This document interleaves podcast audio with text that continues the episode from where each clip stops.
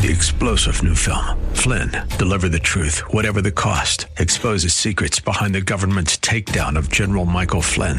Flynn knew what the intel world had been up to. He ordered the first audit of the use of contractors. This set off alarm bells. He told the truth. He was the most dangerous person for Donald Trump to hire. They had to get rid of Flynn. Flynn, deliver the truth, whatever the cost. Available now. Watch it today. Go to salemnow.com. Salemnow.com. City WLCC Brandon. Faith Talk Tampa. Download the Faith Talk Tampa app or listen on TuneIn and Odyssey. The following is sponsored by Verse by Verse Ministries and is pre recorded. All people have a conscience and they know what's right or wrong. They know what's right and wrong. They have the witness of their conscience. They know when they're doing evil because their conscience, that moral monitor tells them. They knew they were in wickedness. Not only that, but Genesis chapter 3 teaches they had a promise of a savior. How was Noah saved? He believed the promise of Genesis 3:15 that said one of the woman's seed would eventually crush the head of Satan, meaning the Messiah, the Savior. They had the promise of a Savior. There were people who were saved back then. They may not have understood all the details of the Lord Jesus Christ. In fact, they didn't understand all the details. They didn't know the name of Jesus Christ, but they understood that there was a coming Savior. And if they put their hope and confidence in that coming Savior, they would be eternally saved and redeemed.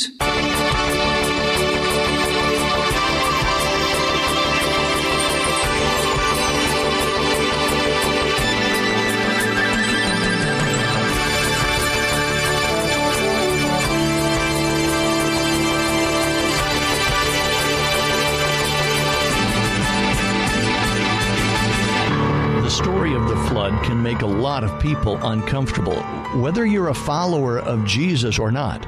For instance, what would you say if a person asked you, um, What kind of God destroys men, women, children, babies, animals, teenagers? That can be a very uncomfortable question if you don't understand God's heart. First, He is a righteous God and He is a just God. But He is also a God of love. He gave the human race of that day ample warning that judgment was coming. Now, I don't want to say any more than that. If I did, well, I'd be stealing our teacher's thunder. In just a moment, we will be hearing from Pastor Steve Kreloff of Lakeside Community Chapel in Clearwater, Florida. Now, with today's lesson, here is Pastor Steve. What can we say about God? Doesn't it cause you to wonder what kind of a God would do this? And I remind you again, infants were killed, day old babies were killed, mothers who loved their children were killed, businessmen, teenagers, people in the prime of life. What kind of a God would do this? A righteous God. As difficult as this scene is, a righteous and a holy God who has every right to send judgments upon sinners. Now that may not be palatable to you, but that's what the Bible teaches. That's how serious the sin issue is. That's how serious your sin and my sin.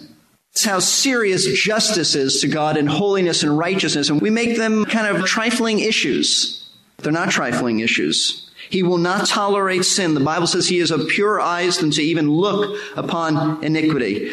But in the big picture of the flood, you also see God's mercy and patience. And I want you to see this. It reveals that God has given them, and watch this, every opportunity to repent. God did not just send the flood without warning, and mercy always precedes judgment. Never look at judgment as something that just happens. God always gives the opportunity to repent, so that if there is anyone to blame, it is never God. It is always people. Now let me just share with you. Did these people have light? Could these people have responded?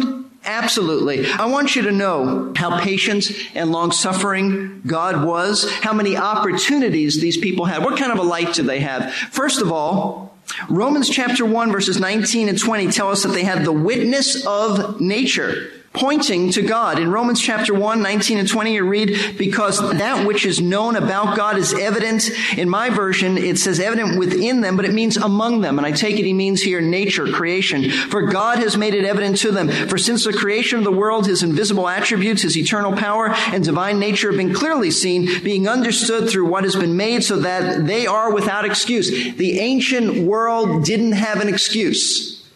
Just like our world doesn't have an excuse. They could see great truths about God. They could see light about the Lord in His creation. They may not have known all about God, but if they responded to the little light that He gave them, and actually it's a lot of light, God would have given them more light and more light and more light. The truth of the matter is they had the light of nature and they said no, they didn't care about it. Secondly, they had the witness of their own conscience. Romans chapter 2, verses 14 and 15 say this, For when Gentiles who do not have the law do instinctively the things of the law, these not having the law are a law to themselves in that they show the work of the law written in their hearts, their conscience bearing witness and their thoughts alternately accusing or else defending them. What Paul is teaching is that yes, and he's making a contrast between the Jewish person who had the law and the Gentile person who didn't have the law of God but we're applying it now to the ancient world before there was any Jews or Gentiles. And Paul is teaching that ancient man had a conscience. All people have a conscience and they know what's right or wrong. They know what's right and wrong. They have the witness of their conscience. They know when they're doing evil because their conscience, that moral monitor tells them. They knew they were in wickedness. Not only that, but Genesis chapter 3 teaches they had a promise of a Savior. How was Noah saved? He believed the promise of Genesis 3:15 that said one of the woman's seed would eventually crush the head of Satan, meaning the Messiah, the Savior. They had the promise of a Savior. There were people who were saved back then. They may not have understood all the details of the Lord Jesus Christ. In fact, they didn't understand all the details. They didn't know the name of Jesus Christ, but they understood that there was a coming Savior and if they put their hope and confidence in that coming Savior, they would be eternally saved and redeemed. They also have the knowledge of a blood sacrifice. You have Cain and Abel. You have Abel who brought a blood sacrifice and brought it to God the right way with the right attitude. And you have Cain who did of his own works and disregarded God's way of a blood sacrifice. They have that. They had the preaching of Enoch. Remember Enoch, the seventh from Adam, who preached, according to Jude, said that the Lord is coming to execute judgment on the ungodly. For hundreds of years, this man was preaching a message of repentance. They had the light of that. They also had the preaching of Noah for 120 years. The Bible says Noah was a preacher of righteousness. 2 Peter chapter 2 verse 5. 120 years Noah was preaching, telling people to repent. That's a long ministry. Then it also says in Genesis 6 3 that the Holy Spirit said, I won't always strive with them. So they had the Holy Spirit, the ministry of the Spirit of God, uh, working in their lives, drawing them somewhat to Christ, enlightening them. The Holy Spirit was there. They disregarded it. And in addition to all this, Genesis 7 says they had one last week where God put Noah and his family in the ark with the animals, one last chance to repent, and they didn't. And they didn't. So I want you to understand that before God ever sends judgment, He always gives light, always makes a way of escape. Why? Because He's patient and He's merciful. So we want to be balanced in our perspective. You don't want to just see what kind of a God would send judgment, but what kind of a God told people that judgment was coming and gave them the opportunity. You know, God didn't have to do that. God would be just as righteous and just if He never told anybody that judgment was coming. But He has. He has. And this is precisely, and here's the analogy for us. This is precisely the way it's going to be when the tribulation period hits on this earth. Even though people have been warned by pastors and Bible teachers of the coming judgment of God and the seven year horrible tribulation period before Jesus returns, there have been people who have been witnessed to. Some of you perhaps have witnessed to family members, relatives, friends, and you're concerned about them. Well, are they going to accept Christ after we're raptured? There'll be a lot of people who will have heard the truth beforehand. Not only that, but even the media now spreads words like Armageddon and judgment and the return of Christ. Those are just popular terms today. And yet, the Bible teaches that the world will still be caught unaware by God's judgments. And I want to ask you why. Why, in light of all that's been said about judgment, will people be caught unaware and not prepared for it? And they won't be prepared for. In fact, it's going to take them even a little while to wake up to the fact that all the catastrophes going on, natural disasters, are not just works of, as we say, Mother Nature, whoever she may be. This is the judgment of God. It says that in Revelation 6. They're going to call for the rocks and the mountains to fall upon them, for the day of God's wrath has come. See, the question is this if God gives so much light before he judges, then why don't people respond? I think it's a valid question. Why is it that people don't respond to the light? When there's so much light out there? Why did the people of Noah's day respond to the light? Well, that's what I'm going to tell you right now. There are two basic reasons and two types of people that scripture tells us about that give us insight as to why people don't respond to the light. Why is it that people, no matter how much they hear, are not interested in judgment? First of all, number one, let's turn to 2 Peter chapter 3. It tells us about a unique kind of person. You might know people like this. They're called mockers or scoffers. He says in 2 Peter 3 verse 3, know this first of all, that in the last days mockers will come with their mocking, following after their own lusts. In the last days, he says there are going to be mockers coming. Notice that last phrase. Remember that in a moment we're going to look at it. Following after their own lusts. And here's what they say, verse 4. Where's the promise of his coming? For ever since the fathers fell asleep, all continues just as it was from the beginning of creation. Now, we won't go into all the other verses except to say that Peter says, look, when they say this, they forget about creation and they forget about the flood.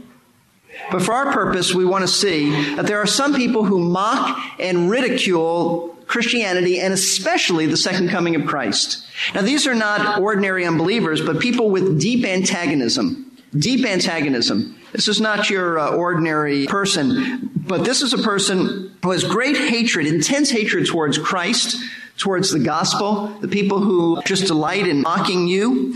They make fun of believers and Christianity and especially the Lord's return. Why? Why do they do this? Sometimes professors intimidate college students. They make it seem like it's an intellectual issue. I was listening to a tape yesterday in which some fellow, I think he's a geologist, some scientist, said, uh, we've got to get away from these simple Sunday school stories. This simple stuff, that's just ridiculous. Why are people like that? I want you to know it's not a scholarship issue. It's not an intellectual issue. It's not a rationale, logic kind of issue. Peter tells us plainly what's behind their mocking. Notice the end of verse 3. Following after their own lusts. That's a key statement. In other words, these are selfish people interested only in gratifying and satisfying their own sinful desires. You see, here's the point. The reason they mock Christ's return is that they are offended by the moral demands of the Bible. They're offended by it. And especially the teaching that Christ will return to judge their behavior. Because if there is one who will return to judge their behavior, then they are going to give an account for their behavior, and they're not just people who can do their own thing without the consequences. Now, a prime example of what Peter is talking about and I've shared this before, but it's been quite a while, is the famous atheist and author Aldous Huxley. Aldous Huxley attacked Christianity. Later in his life, though, he admitted that his antagonism stemmed from his desire to be free to sin. Here's his own words. Here's what he said. I had motives for not wanting the world to have a meaning. Consequently, assumed that it had not. And was able without any difficulty to find satisfying reasons for this assumption. The philosopher who finds, watch this, no meaning for this world is not concerned exclusively with the problem of pure metaphysics. He is also concerned to prove there is no valid reason why he personally should not do as he wants to. For myself, he writes, the philosophy of meaninglessness was essentially an instrument of liberation, sexual and political. Do you understand what he's saying? He's saying that the reason that he was so intensely antagonistic towards Christianity was not purely a scientific issue for him. He wanted to be free to do whatever he wanted to do. He wanted to be uh, sexually free. He wanted to be politically free. He didn't want any moral restraints upon him, which the Bible puts upon a person. So remember, when someone mocks God's judgment, the issue is not being open-minded or seeking the truth or intellectual integrity. It's because they have adopted a godless philosophy that has no room for a God who judges sin because they want to live a certain way without any moral restrictions. In fact, I remember years ago, I was talking to uh, an individual, a man, about accepting Christ, and we were going back and forth, going nowhere. You know how those conversations are. They're just going nowhere with sharing the gospel. So finally, I said to him, Do you have a moral problem? And he stopped and he said, Yeah, how do you know? And he began to tell me what his moral problem was. You know, he didn't have an intellectual problem. He presented it that way. That was a cover up. He had a moral problem. The issue was not that he couldn't figure out Christianity. The issue was that he didn't want God to tell him what to do because he loved his sins. Jesus said in John chapter 3, men love darkness. That's why they don't come to the light. It's not an intellectual issue. If it is with some people, you can very easily clear that up. You heard Dean Ortner this last week. Is there anybody you know brighter than Dean Ortner? I mean, I'm intimidated to just be around him. I remember years ago I said, You want to shoot some baskets? He said, No, but I'll figure out the trajectory of your basketball hoop. And I took him to a baseball game. He brings a book. Uh, he's reading about evolution. What kind of a guy is this? Brilliant. If Dean Ortner has no problem accepting the gospel, then certainly uh, anyone else we know shouldn't have a problem intellectually accepting the gospel. The issue is a moral issue. We'll not have this man to reign over us. So that's why there are mockers and scoffers. Understand that young people, especially you who are in college and meet professors and others who kind of belittle what you believe and say it's so simplistic, please don't be intimidated. Stand for the truth of the Word of God and use the Word of God. Don't be intimidated that you have to have all kinds of responses and scientific approaches. You know, faith comes by hearing and hearing by the Word of God. The Word of God, whether somebody accepts it or not, is still the Word of God and still works powerfully in their life. It's like if somebody breaks into my home and they hold a gun to me and I say, I don't believe that, works. It doesn't matter what I believe. If they pull the trigger, it's going to kill me or hurt me. So use the Word of God, even if they say, I don't believe in that book. Use it anyway. So the first reason and the first type of person who does not respond to the message of God's judgments is one who is a mocker, and he's a mocker because he doesn't want anyone telling him what to do morally. But there's a second type of individual who hears, and this is the majority, a second type of individual who hears about judgment over and over again, perhaps family members of yours, neighbors, acquaintances, and just like the people of Noah's day, they do not respond. Why is this? Well, for that, we have to turn to Matthew chapter 24. We uh, sort of close where we began. And that is in Matthew 24, known as the Olivet Discourse, because Jesus gave this on the Mount of Olives in Jerusalem. Then I guess it would have been just outside the city of Jerusalem. Today it's in the city of Jerusalem. Jesus explained about the coming tribulation period. But he said this in verse 37. For the coming of the Son of Man will be just like the days of Noah. He was making a comparison between when he comes back and when judgment hit in Noah's day. He said it's going to be very similar. For as in those days which were before the flood, they were eating and drinking, they were marrying and giving in marriage until the day that Noah entered the ark. Now let's just stop here for a moment. There are many who look at this and say Jesus was talking about the wickedness of that day. That's not my understanding. It was a wicked day. But my understanding of what Jesus was saying was that more than wickedness, he's talking about apathy. There's nothing wrong in getting married, nothing wrong in giving your children in marriage, nothing wrong with eating, anything wrong with drinking. I mean, you have to do that. I think he just meant it was business as usual. In spite of the fact that Noah was preaching and we looked at all the other light that they had, they didn't care. They didn't care. And so Jesus says in verse 39, and they did not understand. They didn't comprehend it. They were unprepared until the flood came and took them all away. And so the coming of the Son of Man will be. That's the way it's going to be when Jesus returns. Jesus said the people of Noah's day were totally unprepared for the great judgment of the flood. He said they didn't understand. They didn't understand. And yet, why didn't they understand? They could have. Didn't Noah tell them? Didn't the Holy Spirit strive with them? Here's the point. They weren't concerned about judgment. Just like the majority of people today, they're not concerned about it. They hear about it, but they're too busy enjoying the normal pursuits of life. They're just too busy.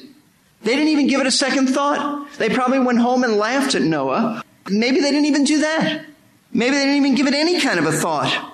Too busy enjoying the normal pursuits of life. Too busy going to work, too busy getting married, too busy giving their children marriage, too busy preparing a meal, too busy. They just didn't care. And I wonder what must have gone through their minds when the flood came. When the rain began to pour down and the oceans began to erupt from beneath the earth, what fear, think about that, what fear must have gripped their hearts? What panic must have come over them? No place to go. You can run to the hills, but it's not going to last very long. It was too late then. There is a great cover of the magazine Israel My Glory some years ago, I think from 1983, but a cover in which an artist depicted the ark Noah and his family are inside, and the panic of people outside as the waters are beginning to rise, banging on the door. But it was a time when God's patience finally ran out. The day of grace ended. back then. And Jesus said that this same attitude of busyness and preoccupation with daily living will be prevalent just before he returns to judge this world. Now, you know what? Some of us here may be just like the people of Noah's day. You haven't responded because you really don't think seriously about this. You know, you come to church, you hear a message like this, you can hear it on the radio, you read a book, everybody knows about it, but just like the people of Noah's day, you're kind of too busy just trying to survive in this life. Too busy for God. I think that's the majority of the people we know. Just too busy. Too busy working, too busy making money, too busy trying to get by. But think about those people in Noah's day. What must have gone through their minds? Like, why didn't we respond? He told us this. And I think that's going to be the way it is when Jesus comes again. Why didn't we respond? Why didn't we listen to that pastor? Why didn't we listen to our relatives? Why didn't we read the Bible ourselves? Why didn't we get on our knees and trust Christ as our Savior? But you know what? The day of grace is not ended yet. For you, it still continues. If you have never accepted Christ, don't wait until tomorrow. You know why? You could have a heart attack and die tomorrow, and then it's too late. Why be so foolish to give it one more day? Now, I'm saying this and I don't want to put human pressure on you, except that as I trust as I'm putting a little pressure, the Holy Spirit is putting a lot of pressure on you. Some of you have wives who have pleaded with you to accept Christ. They're doing the best they can to live a godly example before you. Some of you have husbands who have told you about your need for Christ. Some of you have children and grandchildren who have witnessed to you and prayed for you, and you think that's cute. It's more than cute, it's reality. And you need to accept Christ. So I said, how foolish to wait for that second heart attack when it may be too late. Accept him while you can. And for those of us who are believers, you know what this says to me? It says keep witnessing more than ever. As a church, we've got to be more involved in missions, but not just missions overseas. We heard about the great need for missions right in our own country, but right in our own backyard, our neighbors, our friends. Keep looking for opportunities. Keep alert to open doors. Keep praying for people, keep witnessing, write a letter to them if you have to, invite people to church, tell them about the ark of safety, Jesus Christ, because someday it's going to be too late. Let's bow for prayer. I think it's most appropriate that we just have some silence in a few moments. Silence for you to respond in your heart to what God's word says. You never want to hear the word of God and just go out and let the word kind of be snatched from you. God demands a response. Will you be more diligent in witnessing? Will you ask the Lord to help you to witness, to not be afraid, to evangelize? Some of us have never even shared the whole gospel with anybody. You ask God to help you to do that? Because there's nothing more important in this world. And for others, perhaps you need to call upon the name of the Lord to save you now, because judgment is coming. If you'd like to speak to somebody about accepting Christ, there'll be our leaders up here after the service, and you can talk to them. Father, what a sobering few verses these are. Lord, I've tried to visualize it, can't even imagine precisely what horror it must have been like for the waters to erupt all around this planet, the earth to just crack, and waters gushing forth, and the canopy just spilling out on the earth. And what fear and panic and horror must have gripped people. Lord, and billions of people died, and yet they didn't need to. Think of Noah today, and not only back then, but in the safety of your presence. Noah's with you in heaven, been enjoying you and your presence for all these years. Lord, everyone here, I trust and pray for each one who's here today that that will be their experience, that they'll know for certain that they are in the ark of safety, Jesus Christ. And I pray, Lord, for our relatives. Perhaps there's someone who's on each one of our hearts right now that we can pray for before it's too late. And I pray, Father, that you'll help us to be more motivated than ever to witness, to evangelize, and to remember, even when it's uncomfortable for us, even when it's inconvenient, we're talking about something that's far more important than even a flood and physical death, but eternal death, hell. So I pray, Lord, that you'll help us to be missions minded in every sense of what that means. And I pray that even in this congregation, you will draw to yourself those who need to know you. We pray this in Jesus' name. Amen. The word gospel means good news. Jesus died for our sins, and that indeed is good news. However, the gospel also contains bad news judgment. Just like in Noah's day, people today hear about it. but they're too busy enjoying, well, we'll say the normal pursuits of life. Too busy going to work, too busy getting married, uh, too busy with life. They just didn't care in Noah's day, and they just don't care today. But back then, when the flood hit, oh, what must have gone through everyone's minds? I mean, what fear must have gripped their hearts? What panic must have come over them? Nowhere to go. Well, today, God's grace is still available to whosoever will. I want to thank you for joining us on today's verse by verse program. We are out of time, but I hope you can tune in next time as Pastor Steve Kreloff will continue with the series Noah and the Flood. Three star general Michael J. Flynn, head of the Pentagon Intelligence Agency, knew all the government's dirty secrets. He was one of the most respected generals in the military. Flynn knew what the intel world had been up to. He understood its funding. He ordered the first audit of the use of contractors. This set off alarm bells. The explosive new documentary, Flynn, Deliver the Truth, Whatever the Cost, and covers the facts behind this scandal. Flynn told the truth. He was the most dangerous person for Donald Trump to hire. I find out the worst enemy that I'm going to face in my life is right here in America. They took my assessment and they wanted me to change it. And I was like, I'm not changing it. They had to get rid of Flynn.